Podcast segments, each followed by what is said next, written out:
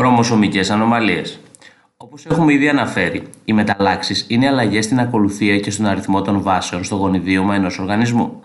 Οι μεγάλες σε έκταση αλλαγές αποτελούν τις χρωμοσωμικές ανομαλίες. Η ανάλυση των χρωμοσωμικών ανομαλιών έγινε δυνατή με την ανάπτυξη τεχνικών που επιτρέπουν την παρατήρηση και τη λεπτομερή μελέτη των χρωμοσωμάτων.